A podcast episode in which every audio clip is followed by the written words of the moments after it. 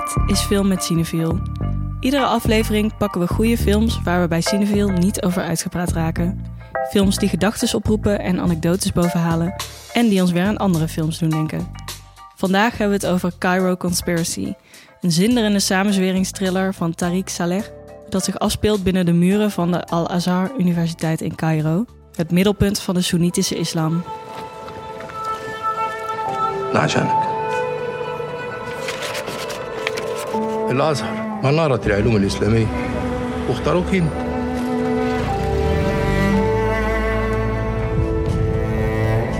ده أول يوم ليك؟ يا دوبك وصلت أهلا Als de grootimam plotseling overlijdt, wil iedereen de keuze voor de nieuwe religieuze leider beïnvloeden, van de president tot het moslimbroederschap. Door de ogen van vissersjongen en eerstejaars Adam zien we hoe in achterkamertjes wordt gestreden om de macht.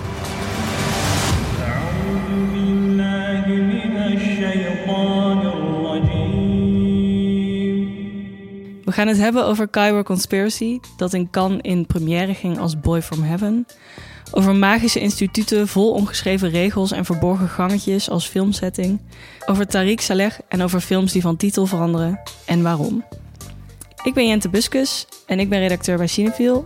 En naast mij aan tafel zit mijn collega Jesse Heinis. Hallo. Jesse.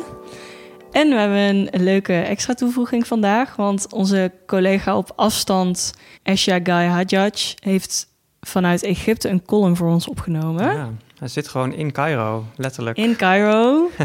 Eh, dat was puur toeval eigenlijk. Zoals van dat deze film in ieder geval uitkwam. Ja, hij is net onze nieuwe ja, essayist, columnist op cineviel.nl. En eh, ja, toen kwam deze film uit en hij zit dus in Cairo. Hij werkt daar aan zijn eh debuutroman.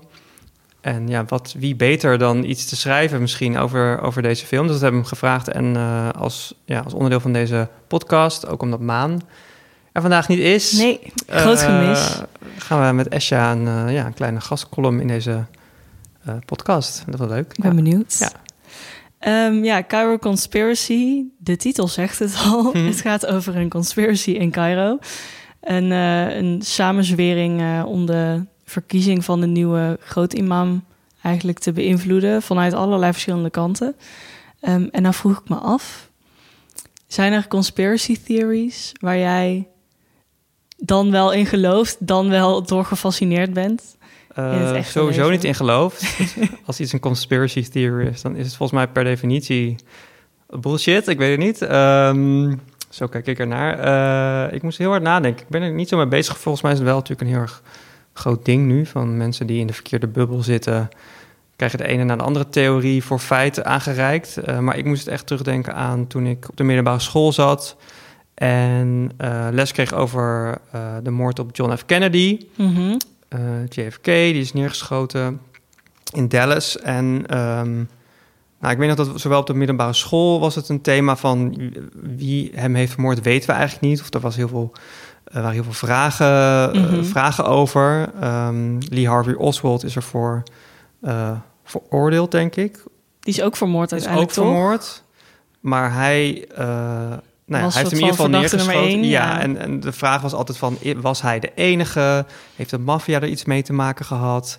Eh, politieke Of de tegenstanders, CIA. CIA's, politieke, politieke tegenstanders. En eh, het interessante eigenlijk aan, aan, aan de moord op JFK is dat hij gefilmd is. Je hebt de Zapruder film, eh, Mhm. een kort stukje film van iemand die dacht, leuk, daar komt de president, ik maak een, een filmpje. En, en daar zijn dingen op te zien die je gewoon tot, in, tot elk frame kan uitkleden van wat gebeurt hier eigenlijk. Ehm, je hebt de magic bullet theorie, die moet uitwijzen waarom met één kogel. Want eh, vol- volgens dat, uit dat filmpje blijkt dat, hij maar, dat Lee Harvey Oswald maar één kogel kon afvuren. Maar er zaten veel meer gaten in JFK dan, dan één, dus, de- of dan twee. Maar eh, eh, ja, dat is gewoon fascinerend. Dat het is vastgelegd en dat zo'n zo'n film eigenlijk dan eh, olie op het vuur is. En Ja. in die tijd dat je ook eh, op televisie heb ik een keer met mijn ouders eh, de film JFK gezien van Oliver Stone, die helemaal Mhm. hierover gaat. Oliver Stone is volgens mij ook een beetje een gekkie die gewoon heel veel eh, ja, dingen vindt van de meeste vertrouwen politiek. in de politiek heeft. Nee, en die, die ziet overal eh, dingen die er wel of niet zijn. Maar eh, er zijn ook volgens mij drie verschillende versies van, van JFK, de film, Mhm. waarin elke keer weer nieuwe informatie wordt toegevoegd. ehm, ja, fascinerend stukje geschiedenis wat mij betreft. Filmgeschiedenis ook Ja, ergens. zeker. Ook fascinerend vind ik dat het dan zo, omdat het zo'n oude video is, is dat beeld heel grainy en kan je Mhm. er ook echt alles in zien alsof het een soort van foto van het Loch Ness monster is. Ja. Ja, er wordt dan echt tot in detail wo- wordt laten zien van... oh, en hier grijpt Jackie naar de hersenen van JFK... die op dat moment net is neergezet. Het is echt, ja, het is echt een bizar stukje film eigenlijk... wat je Ja. eindeloos naar kan kijken. Ja. En jij? Je bent, eh, Ik ben zelf misschien? Ik ben zelf heel erg gefascineerd door de theorie dat... Sowieso hou ik heel erg van conspiracy theories over mensen die dood zijn, maar niet echt dood zijn. Of mensen die leven, maar niet echt leven. Zoals dat Avril Lavigne bijvoorbeeld gestorven zou zijn en Oh. vervangen door een eh lookalike. Oké. Maar mijn lievelings is eh, dat prinses Diana eh, na haar dood is gereïncarneerd als K-pop en BTS-ster Jungkook. Wauw. Die een dag na haar dood is geboren. Ah. En er zijn helemaal fancams op TikTok van hem. En dat, dat gezichten zo op elkaar lijken en zo. En de blik. Oh, is echt een leuke rabbit hole. Is dat de enige... Dus ze, ze, ze- hij is één dag geboren na haar dood... en ze, ze bewegen op dezelfde manier of ze hebben dezelfde Ja, blik. er zijn meer, meer haakjes hiervoor, maar daar eh, zal ik ons publiek niet mee Nee. lastig vallen. Maar als je wil, je kan erin duiken. Gewoon even op YouTube zoeken. Het is echt top. En ook als je er eenmaal aan begint, dan krijg je dat dus de hele tijd gevoerd door zien, elk algoritme. Kom ik overal. niet meer uit, deze Ja. bubbel. Eh, maar even terug naar de film. Mhm. Want eh, we hebben het over Cairo, niet over Dallas of Parijs. Ehm, jij hebt ook de regisseur geïnterviewd. Ja. Eh, wat had hij in zijn hoofd als, als een soort van thematische insteek van die film? Want het gaat heel erg over de islamitische wereld en soort van de machtsverhoudingen daarin. Ja. Ehm, maar is dat ook specifiek de hoek die hij wilde benadrukken? Nou, of? Voor hem niet per se. We hadden een gesprek met een grote groep journalisten in Cannes, was dat vorig jaar. Ehm, en nou, allereerst, Tariq Saleh is een hele charismatische man. Eh, Zweeds, Egyptisch. Zijn Mhm. vader is Egyptisch, zijn moeder is Zweeds, maar hij is, ja, hij is geboren en getogen in Zweden, maar wel eh, ja, opgegroeid met de islamitische, het islamitische geloof. In ieder geval, hij kent de verhalen, hij, kent de, hij weet er veel van af. En ehm, ja, voor hem ging het niet per se dus om ja, kritiek op de islam of om een soort van de universiteit te introduceren aan de wereld of om daar iets over te zeggen. Maar voor hem gaat het meer over macht. Maar wat doet macht met mensen? Eh, welke machtsspelletjes worden er gespeeld? Voor hem was het Mhm. meer het instituut Al-Azhar, wat, wat gewoon eh, ja, heel erg eh, belangrijk is, maar ook heel mysterieus. Eh, bestaat al sinds de tiende eeuw. Ehm, hij vertelde ook van, nou ja, de, de- elk, hoe zeg je dat? Elke eeuw is er wel weer een nieuwe strijd tussen zo Ja. aan de ene kant de politiek van Egypte of de wereldpolitiek, en aan de andere kant dit instituut, wat zoveel invloed heeft eigenlijk op de islamitische wereld. Mhm. Ehm, dus ja, voor hem ging, dat ook, ging het voornamelijk meer eh, om die strijd. En eh, ja, ik vond hem ook... Ja, hij kon heel goed vertellen. We hadden echt maar twintig minuutjes, maar hij gaf hele lange antwoorden... en had er blijkbaar heel goed over nagedacht. En hij, hij begreep de vraag volgens mij niet helemaal goed... maar op een gegeven moment begon hij over van... oh ja, denk je dat deze film over Egypte gaat? Interessant, met zo'n blik van... weet je, deze film gaat ook over jullie... of over Ja. jullie machtsspelletjes die misschien bij jullie worden gespeeld. En eh, wat ik ook heel eh, interessant vond, wat had hij ons, zeg maar, ja, hij had het over jullie. Wat wisten jullie van deze plek voordat je Ja. naar- aan deze film begon? Want eerlijk gezegd, ik had geen idee wat Nee, deze universiteit was. Eh, dat het zoveel invloed had, dat het zo'n belangrijke plek is. En eh, sterker nog, volgens mij zat ik tijdens de film nog te denken van... oké, ik begrijp dat dit gaat over iets wat echt bestaat... maar heet het wel echt Azar? Of zou dit een soort van fictieve spin Versie, zijn op, ja. op wat er eh, echt bestaat? En dat bleek ook wel zo te zijn, want hij vertelde ook van... Nou, ik heb eh, een situatie genomen die zich in de jaren 60 afspeelde... een soort van machtsstrijd, maar die Mhm. eigenlijk verplaatst naar nu... of in ieder geval naar de periode waarin eh, Sisi, de legerleider, de macht grijpt in Egypte... Mhm. Dus ja, het, is, het ging er meer om, om de plek en de, de spelletjes die worden gespeeld. de rollen dan, die daar leven. Ja, ja. En eh, ja, wat ik ook wel interessant vond, eh, was dat hij vertelde dat eh, in werkelijkheid eh, ligt tegenover de universiteit ligt ook ehm, het gebouw van de Egyptische staatspolitie, zeg maar. Dus daar gaat ook de strijd om Oh, in het ligt verhaal. er echt naast. Ja, echt aan de andere kant van de straat. En in deze film zie je dus eigenlijk hoe de in, in, inlichtingendienst probeert te infiltreren in de universiteit, zodat zij vanuit daar kunnen beïnvloeden dat eh, de man die Sisi eigenlijk als opvolger wil Mhm. van de groot imam, eh, Dat die verkozen dat die wordt. verkozen Ja. wordt. En ehm, ja, dus hij had er wel ideeën over en het gaat natuurlijk wel over die plek, maar ook weer niet eigenlijk. Ja, Hij gaf als voorbeeld ook, vond ik wel heel leuk, eh, dat hij... ja, bijvoorbeeld zijn film had ook in Cannes zelf kunnen af, zich kunnen afspelen. mhm. Eh Cannes is ook een soort gesloten vesting. Hij noemde het een kasteel met Een eigen regels. mythische plek met heel veel invloed op de wereld waar het over gaat. Ja. En eh één grote man aan de, aan de top. Je hebt de festivaldirecteur, eh, die als een van, ja, die, die eigenlijk bepaalt wat er draait in de hoofdcompetitie. Terwijl Mhm. in andere festivals heb je veel meer, is dat een groepskeuze Ja. of een selectiecommissie. Maar ja, de directeur van Cannes wordt wel echt gezien als de grote baas. Eh, ik kan me ook voorstellen als hij aftreedt, dat er dan Dat ook iets losbarst. saus ook op het festival. Ja, en dat er allemaal mensen en- klaarstaan om, om met hun ellebogen ertussen Ja, te springen. ineens wel alle Netflix-films in kan. Ja, wie weet, weet je wel. En dat, hij, hij eh, vergeleek zichzelf dan een beetje met eh, Adam, de jongen in deze film... die dan ja, een beetje voor het eerst komt kijken en geselecteerd wordt om eh, op die universiteit te studeren. Want dat is ook al heel wat eigenlijk. Ja. Dat hij, want die die is een vissersjongen eh, die de kans krijgt om daar te studeren. Ehm, en dus ook meteen eh ja, belandt in dat politieke spel. Ja. Eh, en dat is gewoon ja, een, een thrillerachtig verhaal... eh, wat je over heel veel instituten zou kunnen vertellen. Ja. Had het ook over de Zweedse Academie... waar bijvoorbeeld in 2018... dat, dat was de plek waar de Nobelprijzen worden uitgereikt. Mm, ja. Dat noemde hij ook als voorbeeld van... nou, daar zou hij misschien ook wel eens iets mee willen doen. Of dat, dat is eigenlijk eenzelfde plek waar dan heel veel macht ligt... omdat daar de Nobelprijzen worden uitgereikt. Mhm. Maar ehm, daar was in 2018 ook een, een, een schandaal... omdat eh, de echtgenoot van een van de... nou ja, hoe zeg je dat... eh, academici, een van de leden van, Van die de juryleden, van de jury, maar, die, die ja. gebruikte de macht van, haar, van zijn vrouw eigenlijk om eh, vrouwen te misbruiken. En mensen moesten aftreden, ehm, mensen hadden met geld gesjoemeld daar. Terwijl het zo'n, ja, het is een soort instituut waar heel veel eer van uitkomt. En heel veel, nou, wij zijn het belangrijkste van de wereld. Heel en wij- nobel, Heel nobel, letterlijk. Eh, maar er is van alles mis. En Ja. ja, ja zo heeft hij dat eigenlijk eh, bekeken. Mm, en Ik vond het ook wel interessant dat hij eh, in dat interview ook zei... ook dat hij een beetje jullie als journalisten confronteerde met... wat weten jullie nou eigenlijk over deze plek?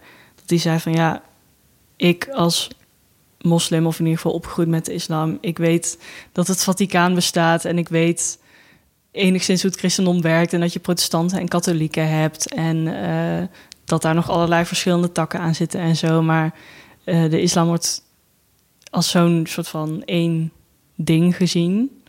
Dat vond ik ook een coole, interessante vergelijking. Ook omdat je dan dus deze situatie echt overal zou kunnen eh, plaatsen. ja, Dat het gewoon, het is gewoon een soort van plek waar heel veel macht en heel veel spelletjes zijn. Wat niet per se met het geloof wat eraan hangt te maken heeft. Maar dat wordt wel gebruikt ervoor. ja, het Vaticaan wordt ook va- noemt hij ook vaak als vergelijking van als je Ja. niet wil begrepen wat het is, nou denk dan maar aan het Vaticaan en Ja. de paus. Je hebt dus de opperimam die super invloedrijk is en, en nou ja, in de christelijke wereld heb je dan de paus eh, en het Vaticaan, wat ook niet staat voor het complete christendom, maar wel een heel groot deel eigenlijk eh, representeert.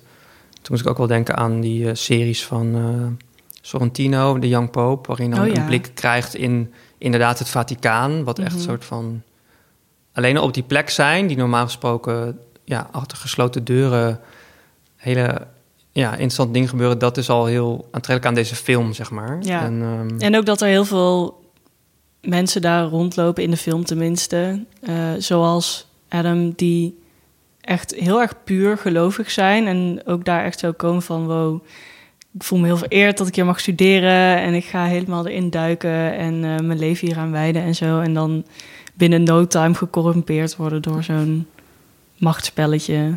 wat niks meer met geloof te maken heeft of zo. Nou, misschien niet, niet niks meer met het geloof, maar volgens mij wil de regisseur vooral zeggen van, nou, dit zijn ook mensen en oké, ze zijn wel toegewijd aan het geloof, maar Mhm. ja, er zijn ook dingen die misschien het daglicht minder goed kunnen verdragen. Mhm. Het interessante is ook dat hij eh, zelf zegt van, ik wil geen politieke statements maken.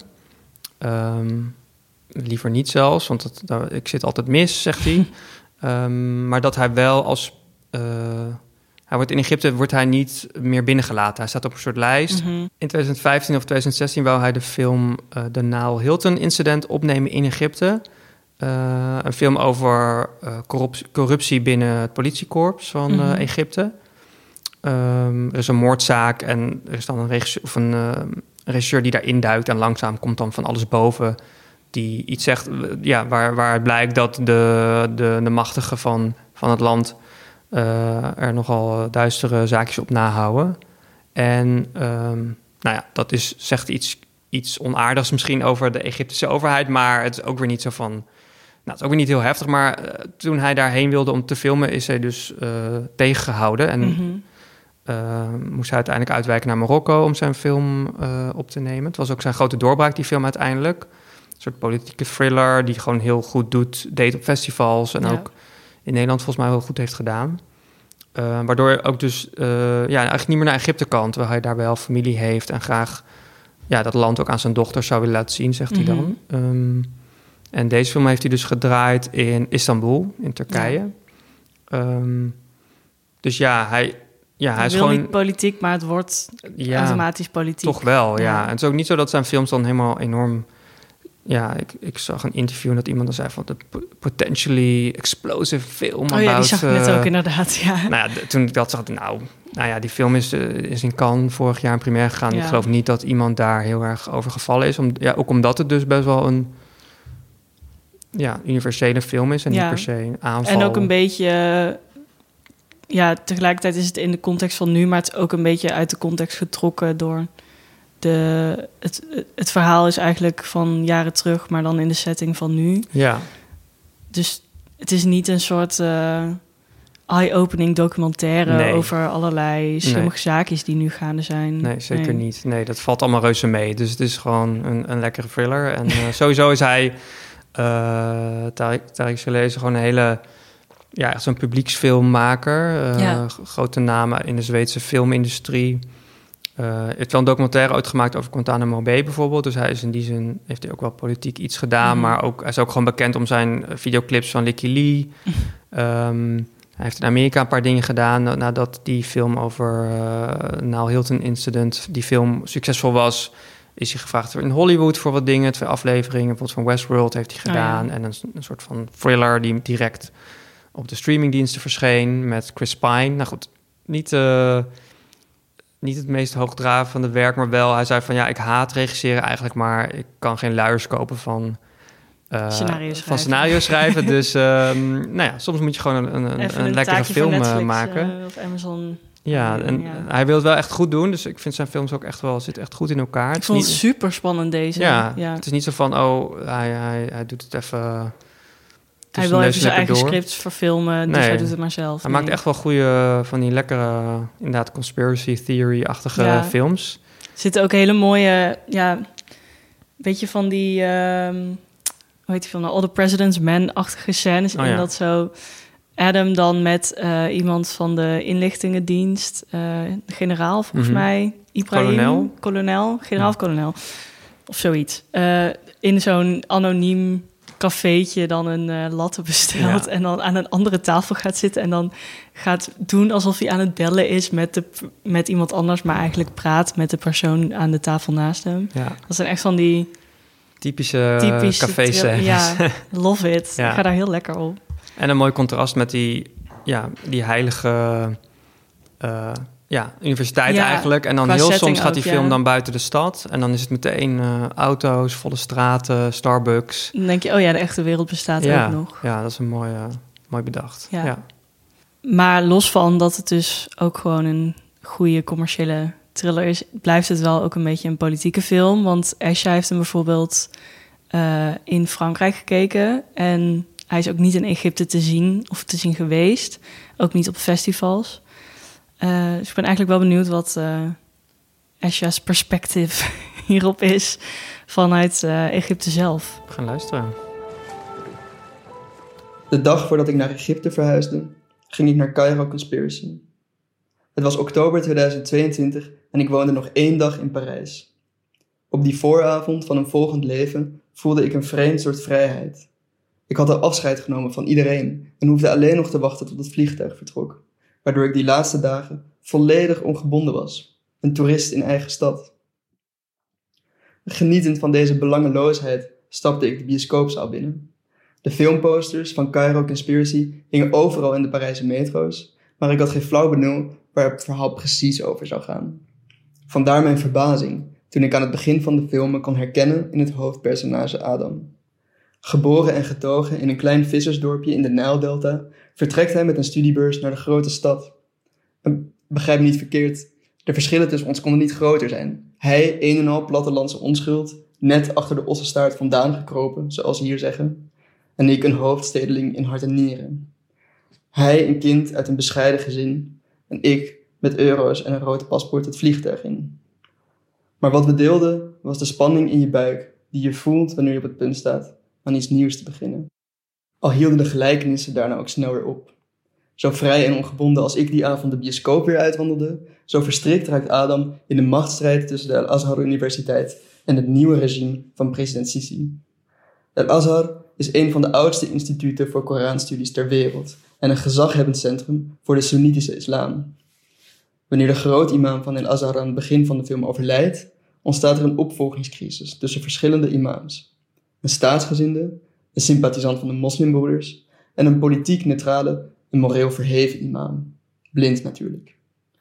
Door een serie gebeurtenissen raakt Adam in het vizier van kolonel Ibrahim, geweldig vertolkt door de Zweeds-Libanese acteur Fares Fares, die hem recruteert om te spioneren voor de Egyptische overheid. De president ziet zijn kans namelijk schoon om de staatsgezinde imam aan de macht te helpen en daarmee zijn eigen greep op Egypte te consolideren. Op Harry Potter-achtige wijze sluipt Adam dus door de gangen van El Azhar, waar politieke spelletjes aan de top belangrijker blijken dan religieuze devotie. Maar in tegenstelling tot Harry Potter staat Adam er helemaal alleen voor. En één verkeerde keuze kan het regime doen besluiten hem te laten verdwijnen. Juist omdat hij nieuw is en niemand kent, is hij de perfecte kandidaat voor deze missie. Want kan iemand werkelijk verdwijnen als niemand hem ooit heeft opgemerkt? Regisseur Tarek Saleh besloot acteur Taufik Barhoum, die de rol van Adam speelt, het scenario niet te laten lezen. Deels om de plot in zekere zin te imiteren, omdat Adam ook allerlei opdrachten krijgt zonder te weten wat het plan van kolonel Ibrahim is. Maar ook omdat Saleh in Barhoum de perfecte fly on the wall zag. Barhoum is namelijk een Palestijn met een Israëlisch paspoort en kan vloeiend Hebreeuws, Arabisch, Spaans en Engels en moest, in de woorden van Saleh, constant tussen verschillende werelden navigeren. Tijdens de film kom je er al snel achter dat niets is wat het aanvankelijk lijkt. Dat geldt ook voor het decor. De inhoud van de film bleek voor de Egyptische autoriteiten namelijk iets te pittig. Saleh, zelfs weet met een Egyptische achtergrond, vreesde dat ze hem op het vliegveld al in de boeien zouden slaan. Cairo Conspiracy is dus niet opgenomen in Cairo, maar in Istanbul. De stad die ik de volgende dag zou aantreffen, leek in de verste verte niet op die van Saleh. Niet dat dat verder veel uitmaakt natuurlijk. Hollywood heeft ook nauwelijks met Amerika te maken en Saleh weet beeld na beeld een adembenemende versie van El Azhar na te maken. Dat de film niet welkom is in Egypte, besefte ik deze week weer, toen ik ter voorbereiding van dit stuk met de mensen om mij heen over de film sprak. Cairo Conspiracy heeft hier niet gedraaid. En ook het tegendraadse Cairo Filmfestival zag er uiteindelijk vanaf de film een plek in zijn programma te geven, zei het uit inhoudelijke overwegingen. Ik vond het maar overdreven. Waarom zou deze film een gevaar vormen voor de Egyptische autoriteiten? Het is in principe niet meer dan een sensationele thriller, niet bepaald een gerichte aantijging op president Sisi. Sterker nog, volgens Saleh gaat de film over hoe machthebbers in het algemeen instituten proberen te kapen voor eigen gewin. Iets waar Egypte nauwelijks een uitzondering op vormt. Denk bijvoorbeeld aan de manier waarop de Republikeinse Partij in de Verenigde Staten het Hoge Rechtshof de laatste jaren voor zich heeft gewonnen. Of minder discreet, hoe de Israëlische regering momenteel het Hoge Rechtshof ondergeschikt maakt aan de regering. Maar na een kleine zoektocht op internet lijkt Saleh's film toevallig parallel te lopen aan een machtsstrijd die zich tussen president Sisi en groot imam Tayyip van El Azhar de laatste jaren voltrok. In een speech gericht aan de Tayyip in 2017 ontglipte president Sisi zelfs de woorden: Wat is het toch vermoeiend om mee zo om te moeten gaan? De twee hebben de laatste jaren vaak hun geweien tegen elkaar gestoten, Meestal omdat de Tayyip het niet eens is met de daden en hervormingen van Sisi's regering. Al-Azhar geniet sinds 2012 relatieve onafhankelijkheid van de staat en de Tayyip lijkt zijn autonomie niet zomaar op te willen geven. Sisi probeert op zijn beurt met lastercampagnes de status van de groot imam te verzwakken. Hij vreest dat de universiteit een broedplaats is voor extremisten als de moslimbroeders en daarmee een bedreiging voor de staatsveiligheid. De grootimam reageerde in 2014 op de aantijgingen van president Sisi met de gewiekstheid die een religieus leider siert. En ik citeer: Wij doen niet aan politieke spelletjes, daar zijn we niet geschikt voor. We begrijpen ze niet en als we erin verwikkeld raken, zullen we onze vingers branden. Als ik het goed begrijp, moet de 77-jarige Tayyip over drie jaar met pensioen. Dan zullen we zien of het de imams van el Azhar lukt buiten de greep van de president te blijven. Leuk dat hij Harry Potter noemt. Ja. Als, uh... ja daar lijkt het ook echt heel erg op. In, in hoe, het, hoe, hoe je soms door die school dwaalt. Door gangetjes van oud marmer. Waar, waar je bijna denkt dat de muren iets fluisteren of zo. Of de trappen veranderen. En Adam als verlegen kleine jongen met grote ogen die daar binnenkomt. En dan binnen no time... Ja ja, in een middelpunt van plot, plot ja. beland. Ja. ja. Ik vond het ook wel interessant dat dus uh, die acteur het script niet heeft gelezen van tevoren. Ja. Dat werkt denk ik wel echt super goed hiervoor. Omdat hij ook de hele tijd in de war moet zijn. En ja, hij is ook de hele tijd heel erg in de war. Ja. Hij zegt ook niet superveel. Hij heeft volgens mij niet heel veel uh, lines, zeg Nee. maar, dialoog. Het is echt een interessant... Ik vraag me af of uh, regisseurs dat vaker doen. Of Oh, dat ze vast dan- wel, ja. Dat ja. ze dan voor spontaniteit... of eh, dat je de regels pas een dag van tevoren krijgt... Ja. of alleen je eigen tekst. Of, Lijkt me echt eh, vreselijk als acteur ja. trouwens. ja. Nou, het heeft hier wel gewerkt. Hij doet het echt heel goed. Ja, ja. Ik wil het ook nog even hebben over de titel van de film. Ja. Die was eerst, toen jij hem in Cannes zag, Boy from Heaven, ja. verwijzend naar Adam. Ehm, en die is nu Cairo Conspiracy. Eh, en ik vroeg me af, waarom in godesnaam? waarom, waarom zou je een titel veranderen? Lijkt mij ten eerste voor de promotie alleen maar onhandig... als je een film eerst al kent... of op een filmfestival laat draaien onder een bepaalde titel... en dan later dan uitbrengt onder een andere titel. Ehm, dus dat hebben we even nagevraagd eh, bij onze vrienden van eh, distributeur Cineaar. Ehm, en de originele titel van de film was inderdaad Boy from Heaven. En daarmee, ja, onder die titel is hij gemaakt waarschijnlijk en mee naar Cannes gegaan. Ehm, en de internationale titel van de film, die is vorig jaar Cairo Conspiracy geworden. Ehm, en eh Cineaar, wat dus de Nederlandse distributeur is die hem eh, hier in de filmtheaters uitbrengt, die moet dan eigenlijk eh, voor de Nederlandse markt een keuze maken. Ga je mee met de internationale titel of blijf je bij het origineel? Ehm, en dat lijkt me zeker als ze allebei Engelstalig zijn een beetje Ja, het is een beetje- ingewikkeld. ja. Ik kan me voorstellen als je bijvoorbeeld een Arabische titel zou hebben, dat, dat het dan wat logischer voelt om de Engelstalige titel in Nederland te gebruiken of zo. Maar het zijn allebei gewoon best wel duidelijke Engelse titels. Maar in dit geval zijn ze vanwege twee redenen met de Mhm. internationale titel meegegaan. Ehm, ten eerste omdat Cairo Conspiracy de film wat breder trekt en wat toegankelijker maakt.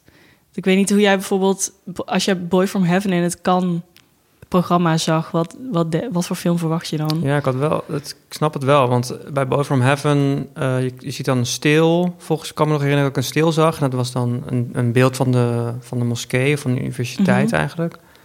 Plus die titel, plus iets van een opvolging van de eh, belangrijkste imam. Zeg maar dat Mhm. was ongeveer wat ik wist. En dan Boy from Heaven, waardoor ik een soort van gevoel kreeg van... oh, het gaat over een jongen die binnenkomt en meteen als heilige wordt gezien. Dat dacht ik ook, dat hij de nieuwe grote imam werd of ja, zo. Dat, ja, dat had ik totaal in mijn hoofd. Dus dat, de- ja, het was niet dat ik eh, die film toen zag en dacht... nou, die titel slaat nergens op. Maar meer van, als je het hebt over...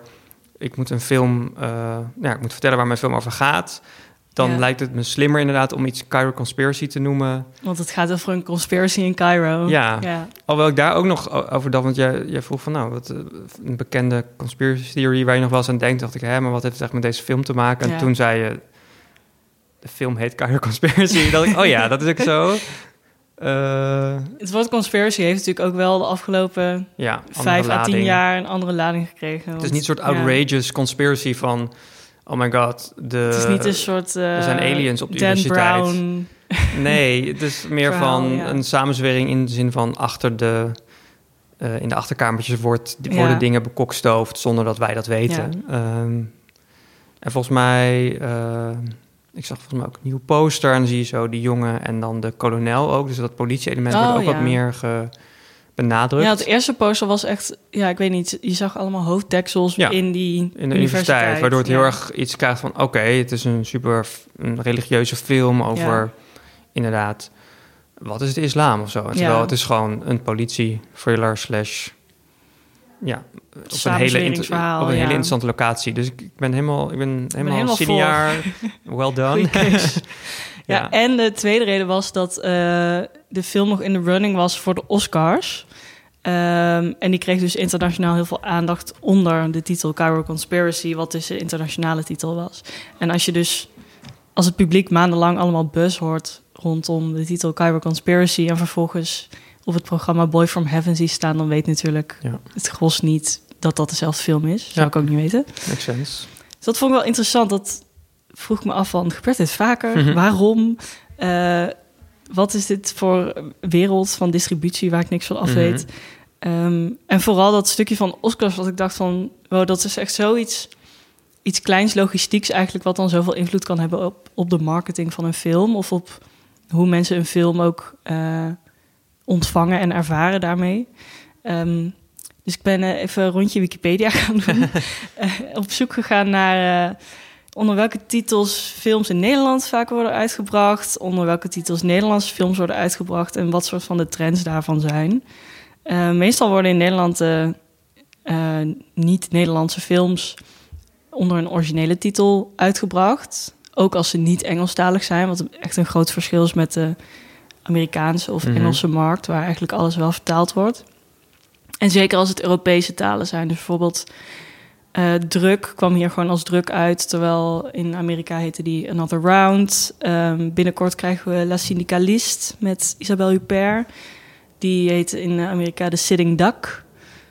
Is het, lijkt, het, is, lijkt het op elkaar of niet? Het lijkt niet op elkaar. La Syndicaliste is, is zeg maar gewoon Frans woord voor Oh vakbondsleidster. ja. Eh, oh ja. de Sitting Duck is ja. dan echt een uitdrukking. L'Evenement is mijn minst favoriet. Die heet The Happening Oh ja. in het Engels. Oh, ja. Ehm, maar ja, wij hebben dus heel vaak gewoon de, de originele titel. En Ja. eigenlijk de, de uitzonderingen daarop volgen dan dezezelfde regel als Cairo Conspiracy. Dat een film bijvoorbeeld in de Oscars ehm, meedoet onder een Engelstalige titel. eh, en daardoor ook gewoon al buzz heeft met die titel. Zoals bijvoorbeeld eh, The Worst Person in the World heel erg had. Ehm, En- daar denk ik wel van... The Worst Person in the World is een supergoeie titel. Terwijl als je hem in het... Noors Noors het. Verdens Verste Manneke of ja, zo. dan ja. Is het, wordt het meteen heel ingewikkeld. Van, Ja, zowel bij de kassa als in je hoofd Ja. misschien. Eh, Ja, is anders dan, eh dan eh L'Evenement, wat gewoon Ja. bijna een Nederlands woord ja, is ook. dus Ja. die snap ik ook wel. Ik, weet, ik weet dan niet, ik denk dan niet van, oh, dan hebben ze de Oscars erbij gepakt of zo. Maar meer van, ja. Nee. En het, sowieso vind ik het altijd wel geinig bij de kassa van. Soms dan zeg ik gewoon maar één woord van een hele moeilijke titel. Om maar niet de fout te hoeven maken dat ik het verkeerd uitspreek of zo. Dat Oh wel, ja, eh, ja, ja. Ja, in eh, de afgelopen jaren waren er ook elk jaar een aantal films die meededen met de Oscar voor eh, beste, beste international feature of zo. Die dan en een Engels titel en een titel in de originele taal hadden.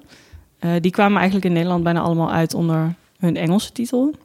Behalve Dolori Gloria, ehm Werk ohne autor eh, en La Grande Bellezza bijvoorbeeld. Nou ja. Maar ik vind het wel grappig hoe de Nederlandse markt daarin totaal anders werkt dan, dan andere markten. Want ja, mijn lievelingsvertaling is bijvoorbeeld ook eh, Godard Mon Amour.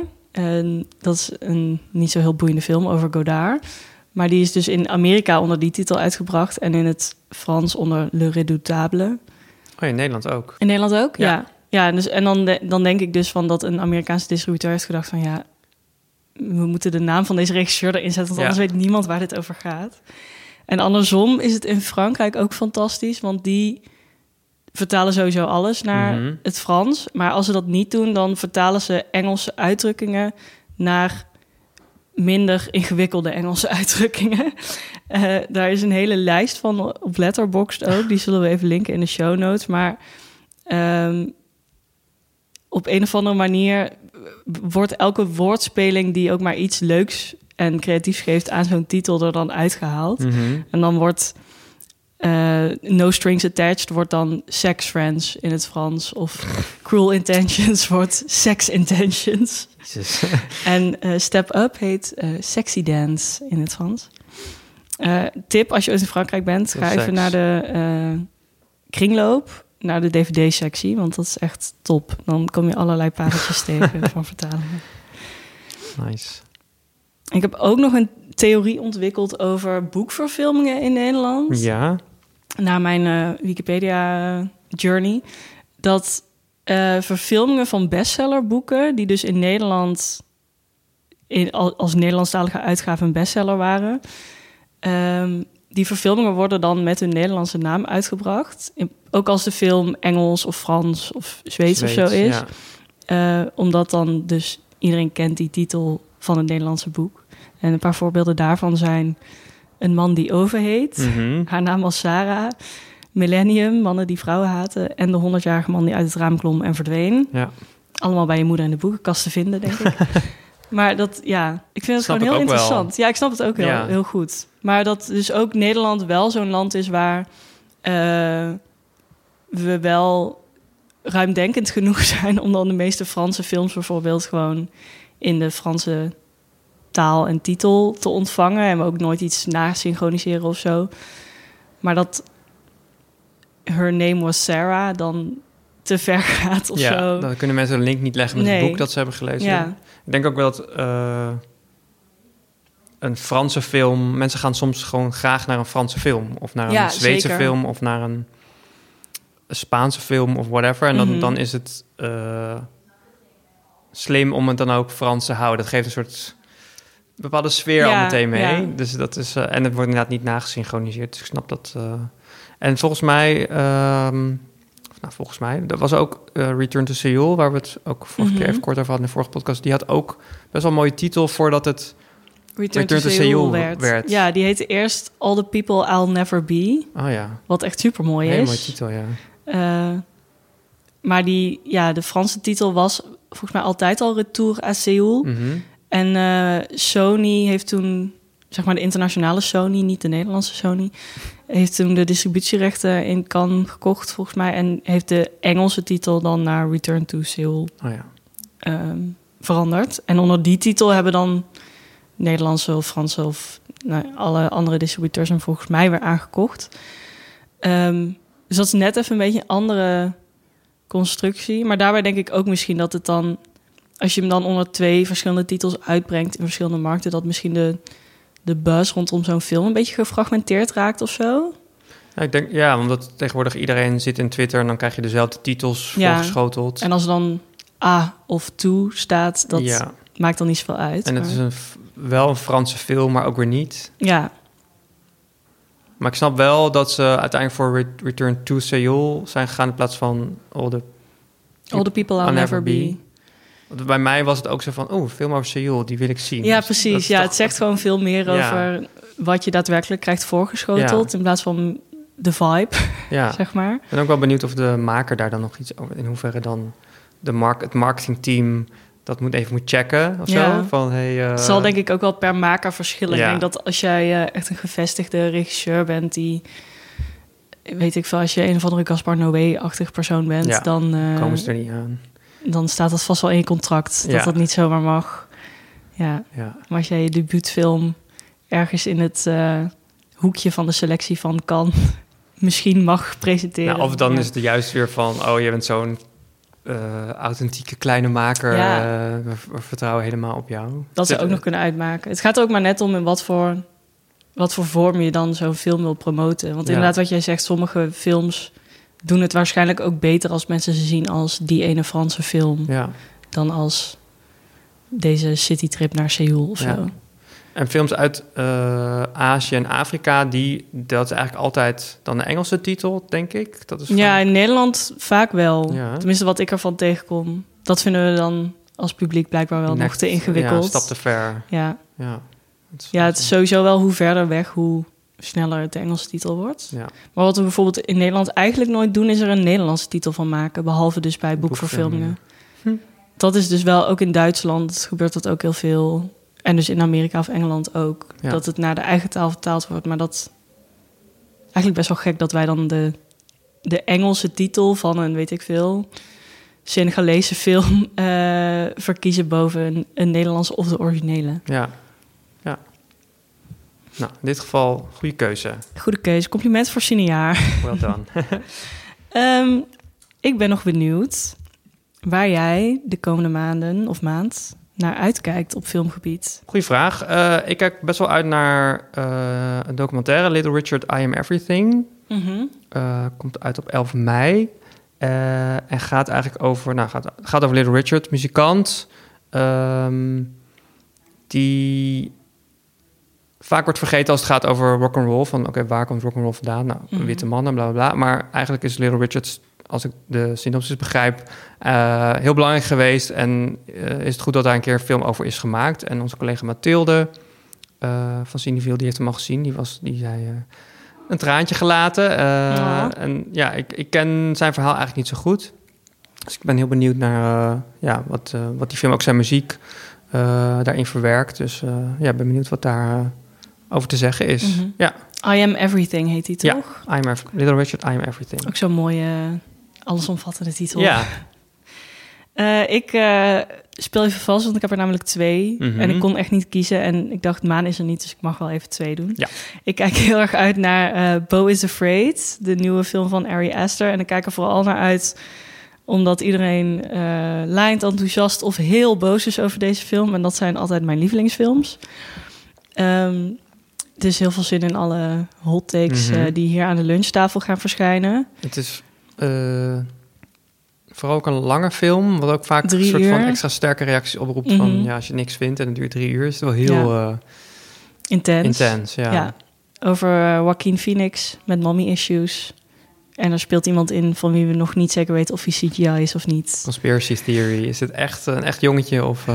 Of is het een, is het een animatie? Die is te zien vanaf 4 mei. En ik kijk later in mei ook heel erg uit naar een film die ik wel al heb gezien eh, op eh, IFFR. Blue Jean van Georgia Oakley. Eh, een Britse film over een eh gymdocenten in de jaren 80 in Engeland.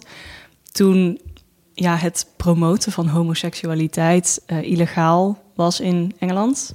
En daarmee eigenlijk gewoon openlijk gay zijn. Zeker als docent illegaal was. Ehm, en eh Jean, de, de, het hoofdpersonage in Blue Jean, is eh, gay en struggelt daar heel erg mee met die politieke situatie. Maar het is een heel erg mooi portret van die tijd met hele fijne muziek erin. En eh, ja, een dikke middelvinger naar Margaret Thatcher. Eh, dus dat is mijn eh, uitkijkfilmpje. Grote tip van mij. Dat was hem weer. Film met Cinefiel. Cairo Conspiracy is vanaf donderdag 27 april te zien in Cinefiel in de theaters. Wil je weten welke films er nog meer ter sprake kwamen? Check dan de show notes op onze website. En wil je op de hoogte blijven van alles wat er speelt? Schrijf je dan in voor de nieuwsbrief. Wil je meekletsen of heb je vragen? Vind ons op Insta of mail ons op uh, podcast.cinefiel.nl.